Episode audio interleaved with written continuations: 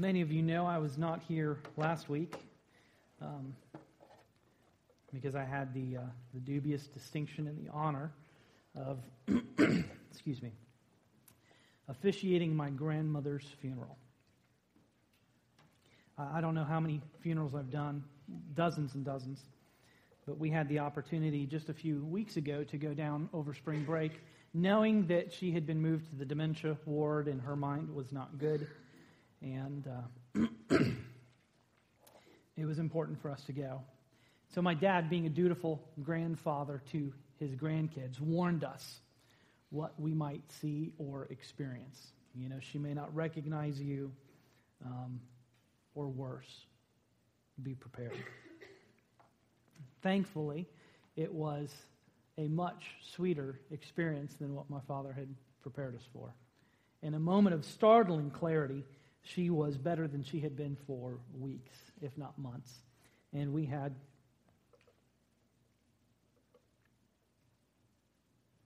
good conversations. She made it really clear that I was going to preach her funeral, which, if grandma says it, you do it. And so I wasn't, even though I wanted to tell her no, I wasn't about to do it. Um, and what I so appreciate, the reason I tell you this story is, is uh, it has something to do with today's message. Uh, I asked her what songs she liked, I asked her what verses she wanted read, and she said, Scotty, don't, don't none of y'all call me Scotty. She has permission. She said, uh, Scotty, they need to know the gospel. And if they don't know it, they need to trust it. And if they trust it, they need to press on. Now, she did not know at that time that I was considering this passage, Philippians 3, for our Mother's Day uh, sermon. What I love about it, I was not there for her final breath, but as her grandson officiating her funeral, I got to say her last words. I got to express her last wishes. And her last wishes was for those who don't believe in Christ to trust him, and for those who trust him to press on even further. And so it's not the most traditional passage for Mother's Day, but as I think about what mothers want, there's a passage in uh, 3 John where John, as the apostle, uh, lived to a ripe old age. Many think John lived into his 90s. Exiled to the Isle of Patmos, where he wrote the book of Revelation, um, John wrote as he kind of surveyed his, his life and his ministry and the churches that he planted and the many Christians who believed he said, I have no greater joy than to hear that my children walk in truth. Man, isn't that something that is on every mother's and certainly every father's heart? To know that your kids are walking in truth, and you only have 18 short years to shape their character and to help form those kinds of things. And so, as, as, as, as our desire is to see the gospel, not just in fact, but in deed and in power, transforms the lives of our families. I want to talk uh, this morning about how do we build a grace centered lifestyle. Now, this is the conclusion of a series that we've been in for several weeks, talking about the power that the gospel has to really, ch- the gospel of grace has to change everything. And we talked about how it changes our attitude towards work. We're supposed to work in such a way to honor God, not our boss. Now, if we honor our boss in the in, in the process, then that's just a double bonus, you know. That's great. But we are to work in such a way to honor God, where the, uh, the gospel of grace is to have an effect on our words. It's to make us gracious in our speech. Not just kind, anybody can be kind, but gracious, pointing people to the grace of God and expressing grace in the way that it comes out of our mouth. We talked about how grace transforms our marriages, and we talked about how in our homes, men and women are to aim for a common goal of glorifying Christ, but He gives us different job assignments for that. Today, I want to talk about a little bit more broader picture how the, the gospel of grace should permeate everything in our life. So, we've only talked about our home, our work, and our words. We could go on forever talking about where God's grace should be at work in our lives. And this is a good thing for us to look at. And so this morning, we'll be in Philippians chapter 3, verses 4 through 14, a great passage. And uh, that's page 831 in the Pew Bible if you don't have a copy of your own scripture with you. And so, how in the world do we build a grace centered lifestyle where we know that we are pressing on in a way that we're not just kind of piecemeal following Christ, but that it permeates and infuses through everything. And it begins uh, with our first point that to be grace centered requires an honest evaluation. To be grace centered requires an honest evaluation. If I ask this question, how grace centered were you this week? Anybody get a 10 out of 10? Man, I was as gracious as I could be this week. And then if you say you got a 10, ask your spouse. And then somewhere between the two of those, we'll probably figure out kind of where you sat. Beginning in verse 4, Paul talks about um, an evaluation of his life.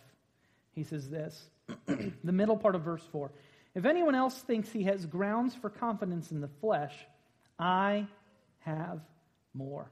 Paul was dealing with a group of false teachers who were adding things to the gospel of grace and saying that they needed to do certain things. They needed to keep the Old Testament law in order to be saved. They needed to uh, be circumcised. They needed to do other things. And so Paul is kind of going toe to toe with these people that are bragging about their spiritual maturity. And Paul says, uh, You want to brag about things that you do in the flesh? Let me put my list together here. And when he puts his list together, he's got some real advantages. Some of them were simply his by virtue of his birth, others were things that he earned. And so Paul compiles his brag list and says, I'm of noble birth. I'm of orthodox belief. I was scrupulous. I was blameless in my conduct. And he says this in verses 5 and 6. I was circumcised on the eighth day. That's kind of a strange thing to brag about, but we won't talk about that.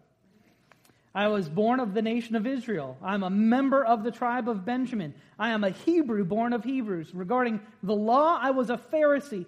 Regarding zeal, I persecuted the church. Regarding the righteousness that is in the law, I was blameless. Paul gives his creds, puts his credentials out there, and he says, I was circumcised on the eighth day. Now, that is a significant thing to brag about because Ishmael was not circumcised when he was eight, eight days old, he was circumcised when he was 13.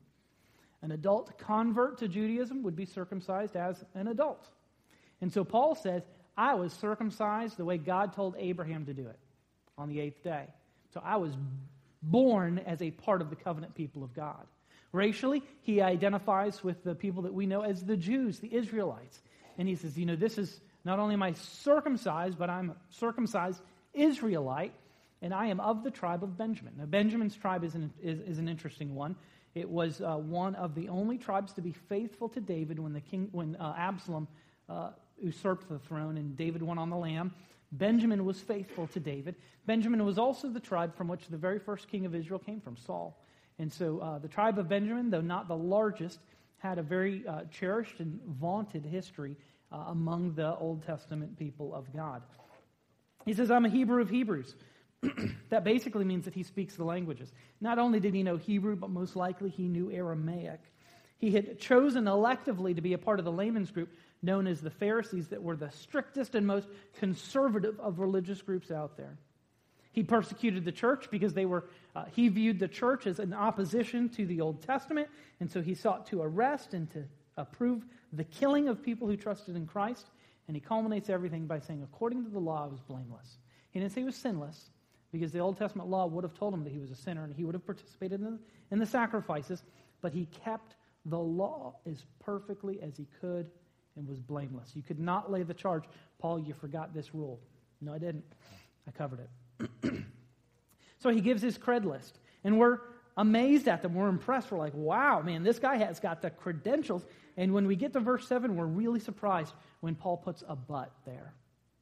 Circumcised, I'm a Jew, tribe of Benjamin, Hebrew of Hebrews, Pharisee, persecuting because of my zeal, blameless in the law, but. And what happens is, as Paul begins to evaluate his life, he recognizes that his advantages actually kept him from what he wanted most to know that he was pleasing to God. And Paul did something that we should not. Don't put your hope in things that are fleshly and fallible but in things that are spiritual and superior. Paul was born into a religious home. and moms, I'll speak to you specifically here. Isn't that the kind of home that you want to provide for your kids? A religious home? A home that goes to church, a home that reads the Word of God. This should have given Paul tremendous advantages. But I want you to realize what happened for Paul. His religious upbringing actually became a significant disadvantage because he relied on his heritage to determine his future and not a personal relationship with Christ. So Paul realizes that all of these things that are supposed to be for his advantage are actually detriments. And so he says, These things that I formerly counted as gains, I now count as losses because they kept me from Christ. So Paul does something really radical here. He rejects his entire pre conversion past in order that he may fully focus on Christ. He had valued these things and thought that they were really the thing to be valued, but he found something that was even more valuable than the things that he valued before. Look at how he says this in verses 7 and 8. he says, But everything that was gained to me, I have considered to be a loss. Why? Because of Christ. More than that, I also consider everything to be a loss in view of what? The surpassing value of knowing Christ Jesus my Lord. Because of him I have suffered the loss of all things and consider them filth so that I may gain Christ. Why did he give up everything? Because of Christ. And in these two verses, he says it three times. I did this for the sake of Christ. I did this because of the surpassing worth of knowing Christ Jesus, my Lord. And I did this that I may gain Christ and be found in him. You go, man, his parents worked hard to give him the education that they did. He worked hard to earn the reputation they did, and he turns his back on everything throws it all away. It's been said if you climb the ladder of life and you get to the end of life and you realize it's leaning on the wrong wall, it's really a terrible thing. But here's what I think Paul came to realize is that the game that he was playing was a lot like the game of Monopoly. Anybody, you either love Monopoly or you hate Monopoly. But to play Monopoly, for all of you non Monopoly players, you have little bitty Monopoly money, which is really hard to separate. It all sticks together. And I love to be the banker. What are you laughing at? I don't cheat. right, kids? It's just wonderful when you're the banker because you get to take all the money from the kids because they don't know how to play well yet. And then they end up beating your pants off when they get older and they understand how to play. Here's the deal you can't play the game of Monopoly without Monopoly money. You know? And even if you lose your Monopoly money, you need to make Monopoly money so you can play Monopoly. The problem is if you go outside of your kitchen table and go outside your house and you go to Publix or you go to Walmart and you try to use that monopoly money for anything, it's worthless. It's worthless. And that's the game that Paul was playing. He was really proud of his religious upbringing. He was really proud of his works. He was really proud of what he did. Man, aren't I a good guy? And when he tries to deposit it into God's bank account, he goes, We don't take any funny money. And Paul goes, My entire life is built upon this. It's worthless. And he doesn't say that with regret. He is glad for it to be gone. You may not recognize the name of William Borden. William Borden was the son of the millionaire who, I don't even know the name of the company, Borden Foods. I think it's Borden Foods. They're uh, dairy products, uh, vast multimillionaires. Well, William was a young man who went to college and at college got converted. uh, son of tremendous privilege, wealthy beyond all belief. His inheritance was incredible. Uh, and when in college, he, he just knew God was calling him to be a missionary. And so instead of going into the family business, which is what you're supposed to do if you're a millionaire, he decided to go, I think it was to China. Much to the chagrin of his family and people wondering why he would squander all of these resources that he had. Well, here's the thing that's amazing about William faithful young man, sharp mind, uh, tremendous uh, assets, you know, for ministry, liquidated everything so that he could use his money to support missions.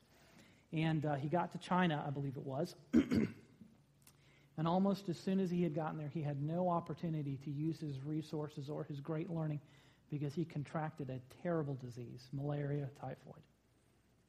And so within his first year on the mission field, he is laying on his deathbed, and his missionary friends are around him, and they ask him the question if he regrets making the decision, giving up everything to follow Christ, to die in a foreign land, well, no one will ever remember his name. And he says very, three simple things that he writes down because he's lost the ability to communicate verbally. He says, no reserve, no retreat, no regret.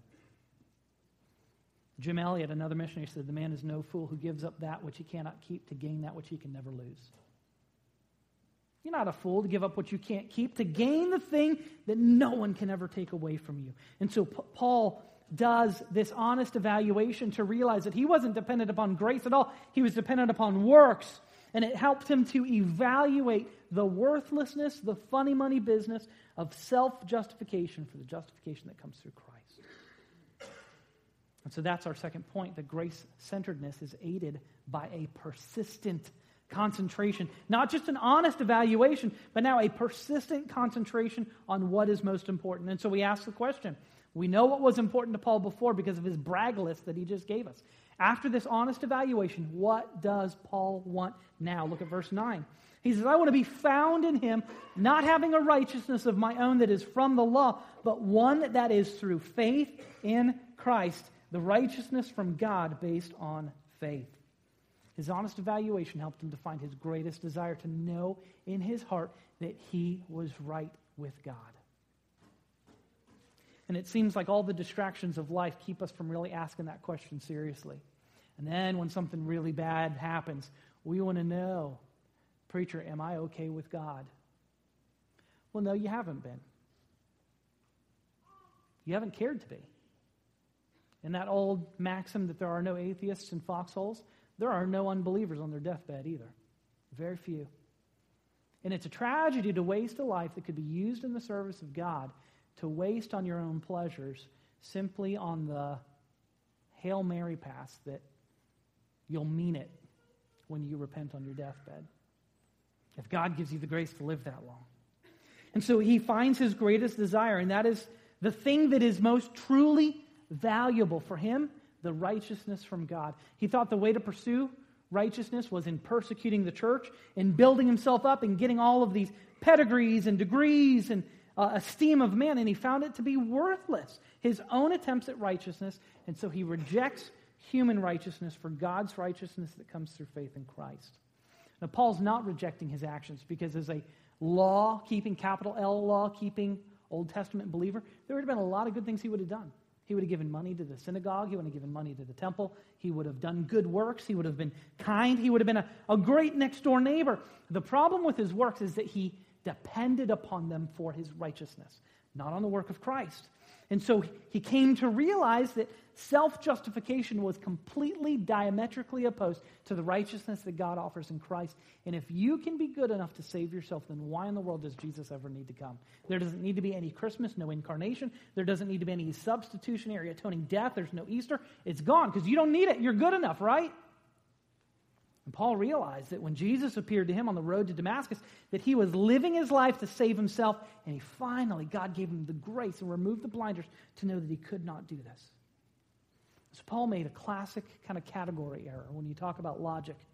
He had put things on a continuum where he said, here's human badness. These are bad people on this side of the scale. And then over here is human goodness. This is where, you know, in Paul's mind, good law keeping Pharisees lived. And then over here on the scale is God's goodness. And so if he kept the law, he could, and he, he was scrupulous in his keeping of the law, he could move from an area of human goodness and he could cheat over here a little bit and say, you know, I'm kind of being good enough for God now.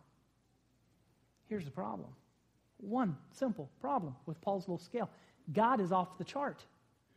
God's goodness and righteousness cannot even be compared to human righteousness because listen, I hope you have lived long enough to know that even some of the good things that you do are tainted by sin. It's terrible. There's a story that's told about a, a, village in Switzerland. They don't call them villages in Switzerland. I think they're called hamlets. That sounds like a sandwich to me. Um, there's a hamlet in Switzerland, and it's remote, and it's pristine, and it's got clean alpine air, and it's surrounded by mountains, and it's got um, the most beautiful, clear water. And then this, and the only way you could get there was by an incline, uh, what do they call it? Rail car, not a trolley, not a cable car. It's a railway that goes up. And it's the only way to access it. It's very remote, but very healthy. It's the picture of kind of, it's the ideal Ricola commercial. You know, it's beautiful. And then they got this mystery typhoid disease that came through and decimated almost the entire village. And what had happened is while it was so beautiful and it had so many advantages, There was something, something happening underground that nobody saw, but that tainted their water supply. If you know anything about the Swiss, they, they have cows and they put these big bells on their cows. You know, they, they can hear their cows kind of walking around. Well, all these cows in the pasture do, do what cows do. And underneath that pasture was a water main with a crack in it. And as the waste products from the cattle seeped into the ground and infused itself into the water supply, every drop of water that came through was infected by this contagion. And everyone who drank it got sick. And while the water looked clear and perfect and beautiful, and it was this idyllic picture of beauty and health and vitality, people got sick and they died because of what they couldn't see beneath the surface. And Paul thought, hey, I can be good. And by lifting up his own works, he downplayed his own depravity. And he didn't realize that his sin was an issue that needed to be dealt with. And when Paul came to recognize that Jesus and Jesus alone could deal with his sin problem, that causes him to state with laser clarity what it is that he's focused on. Look at verses 10 and 11. he says, My goal, he can't be any clearer than that. My goal is to know him and the power of his resurrection and then the fellowship of his sufferings, conformity to his death, assuming that I will somehow reach the resurrection from among the dead. Paul states with laser clarity that he wants to know Christ as intimately as possible. Now, when we say, you know, know Christ, we're not just talking about knowing about Christ. He wants to know this is more than brain facts, this is more than trivia. He wants an experiential knowledge of Christ that is fleshed out how? By knowing his power. Why do we need his power? Because I want to know his sufferings and I want to be conformed to his death. Paul says, I want to know Jesus. And I want to know his power in such a way that no matter what kind of sufferings come, no matter what it means to be conformed to his death, that God gives me the power to endure what I need to endure for the glory of God. Experiential, intimate, practical. And so for Paul, he goes from persecuting the church as ardently and as zealously as possible to stating that he wants God's power at work in him, sanctifying him so that he can enjoy the glorious salvation that is to come. Laser focus. And he says, This is what is number one. This is what is most important. Everything else is rubbish, is what my translation says. Do a word study and figure out what rubbish means. It's not a pretty picture, it's garbage. Everything else is garbage, it's trash. So, for our third point, he talks about having an intentional con- concentration. He talks about having an honest valuation.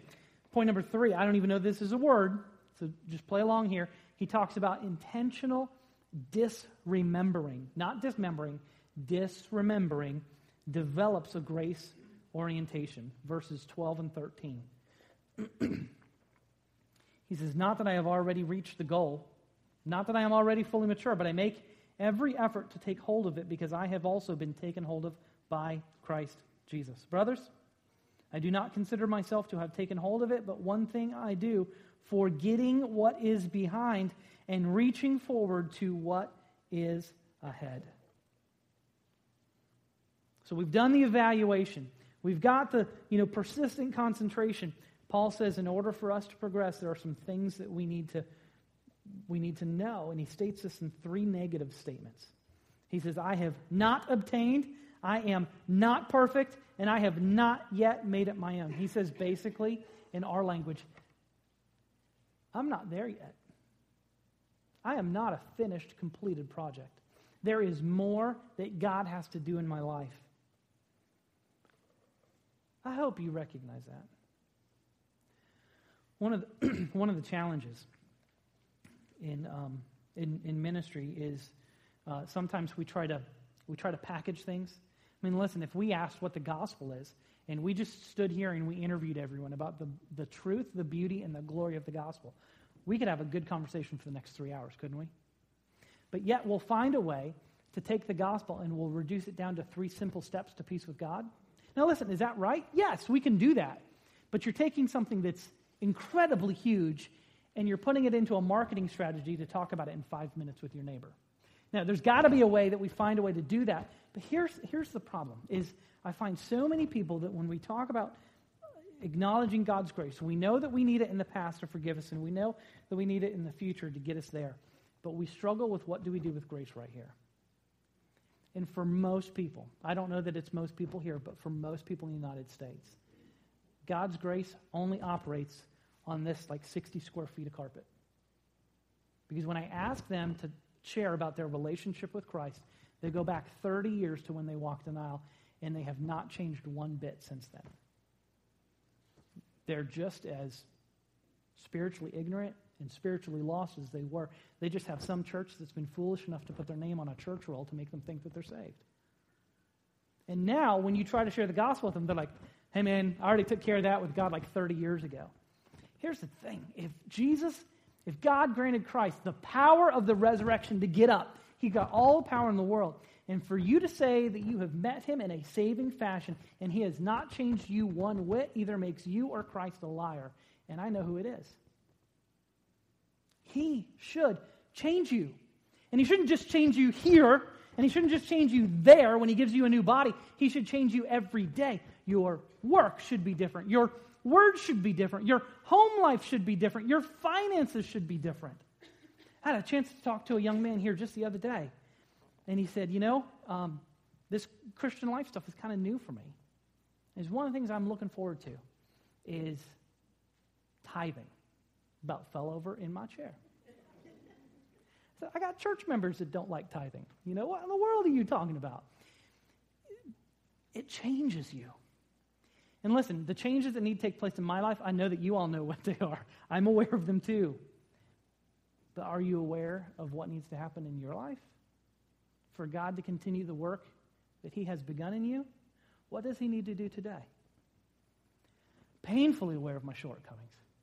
Um, and again, if you don't think you have any, talk to your spouse. They can point out a few in love, right? They got to be gracious in how they say that. But the point is, Paul says, I'm not there yet. And guys, guess what? Every single one of you, you're in the same spot. You're not there. You're not there. And so Paul says what he has to do is forget what lies behind. And so here's my question What is Paul trying to forget? We already talked about this. This is one of our subpoints. His pre conversion past, all of the circumcised, nation of Israel, um, Benjamite, Pharisee. Yeah, he forgets all of that. but when Paul says this in verse uh, 12, 13, what's he forgetting? It's not just the bad stuff that kept him away from Christ, it's the stuff that he's done since he came to Christ. Here's the thing I was picking, who can I pick on here? All right, I'll pick on Chip. You're not supposed to make eye contact. You know, you look away. Um, let's say I run in, and this is, this is a made up story, okay? Let me be clear. I run into Chip at a coffee shop on Friday, and I, you know, I asked him how his quiet time was that morning, and you know what? Chip's sister did not have a quiet time on Friday morning. You know, I am really happy to tell you that I did. You know, um, hey, we were passing the plates, and you know why we passed the plates? So you can look down the row and see who put something in it. You know, and I saw there were three people who didn't put something in it, and I did. The problem with even the good stuff that we do is that we reverse the work of Christ by then, kind of in a Christian way, thinking that we're justified by doing good things. And so when Paul says, I forget what lies behind, friends, listen, he's not just forgetting what happened before he came to Christ, he's forgetting everything that's happened since he came to Christ because they're not the basis of his justification. It's not the basis of him being saved. It is Christ and Christ alone. And so he says, The bad stuff, I'm glad to be done with it. You know what? I'm even going to repudiate the good stuff because anything that is good in me is good. Why? Christ. When you do a good thing with a good motivation, that's not a you, friend. It's Christ at work. And so Paul says he's beforehand he was really focused on his work because he had a whole list of things. He's like stuff he couldn't even take credit for. I was circumcised. Did you ask for that, Paul? You were eight days old. You're born in the people of Israel, Uh, a Benjamite. You didn't have any choice about that. But he was so focused on his work that he had this whole list of things to brag about, and now he doesn't. He doesn't even care. He says, You know what? My work is insignificant. I don't care what I did before Christ. I don't care what I did for Christ. I am forgetting what lies behind, and I'm focused with laser intensity on what lies ahead. His focus is on Christ alone, and he is consciously refusing to allow issues from his past, whether good or bad, to absorb his attention or impede his progress. How many of you would like to forget something from your past this morning? The Bible says you can. The Bible says today, Mother's Day can be a day for a new start. Today can be a day when your mom says, I have no greater joy than to know that my children walk in truth. Today. But it comes through doing what Paul's talked about, being honest in your evaluation, having your uh, consistent focus and attention, concentration, intentionally disremembering.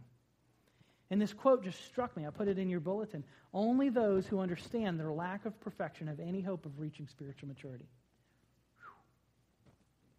So that means the better you think you are, the less chance you have of ever being spiritually mature. God, give us the humility to believe that. Fourth and finally, Paul says that a grace focus empowers an unwavering progression. Verse 14, he says, I pursue as my goal the prize promised by God's heavenly call in Christ Jesus. Jason, I was picking on Blaine in the first service. I'll pick on you in this one. I love that word pursue. It's a hunting term in the New Testament. And he says, I'm going to chase it down. I, I'm going to I'm to go through the brush. I'm going to go over the mountains. I'm going to slog through the mud. I'm going to get it. I am not going to come home empty handed. Uh, Amanda will kill me, but I'm, I'm not going to come home empty handed. I'm going to chase it down. I'm going to strain. I'm going to push forward. I'm going to press on. And Paul says he is striving, he's making unwavering progression towards the prize, the salvation that God has given him in Christ. I think the temptation is for us to go, isn't it foolish for Paul to reject everything in his past and to focus forward with such intensity when he knows he's never going to get there? He's never going to be perfect. So why reject it all? And he's like, boom, just go for it. Paul, that, don't you think that's a little, uh, that's a little intense? Why strain? Because a very simple issue. Paul recognizes that all of his efforts are a response to God's initiative.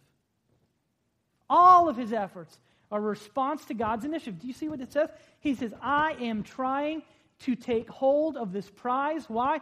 Because Christ Jesus has taken hold of me. Paul says, It's no longer I who live, but Christ who lives in me. Why strain for a goal that you're never going to reach? Because your efforts are undergirded and empowered by God's power. He may not get to the end goal, but he can make progress, and God gives grace to those who faithfully use what they have. He gives a greater grace. So Paul says, I'm going to press on. I'm going to go. And friends, if there's any hope for our Christianity to extend beyond these 60 square feet, if this is the, if this is the finish line, then God should just strike you and take you home now. But if there's stuff for you to do, this is not the finish line, it's the starting line. You're not done, you're just getting started. And the question this morning is do you, like Paul, want to have that unwavering progression where you press on and you strive for the things that God has called you to? I love the quote of David Livingstone, the famous missionary. Lots of missionary quotes here today. Dr. Livingstone, I pre- presume, first uh, white man, I think, to see Victoria Falls in Zimbabwe. He was home on furlough raising more funds for another missionary endeavor. And someone asked him, Dr. Livingstone, are you ready to go back to Africa? To which he replied, I am ready to go anywhere, provided it is forward. He's not going to stand still. He's not going to go backwards. He wants to go forward for Christ. So today, where are you, where are you on this scale, friends? Are you taking new ground? Are you conquering formerly unconquered territory for the glory of Christ and for the good of your brothers and sisters? I know where I need to work. And I pray that you know where you need to work as well. Because God has called us to run a race with endurance and to set our gaze on the person who purchased our faith with his blood. And we need to run well. Today, don't miss the opportunity to respond to the upward call of Christ Jesus. You, indeed, like me, have not obtained it. Not yet.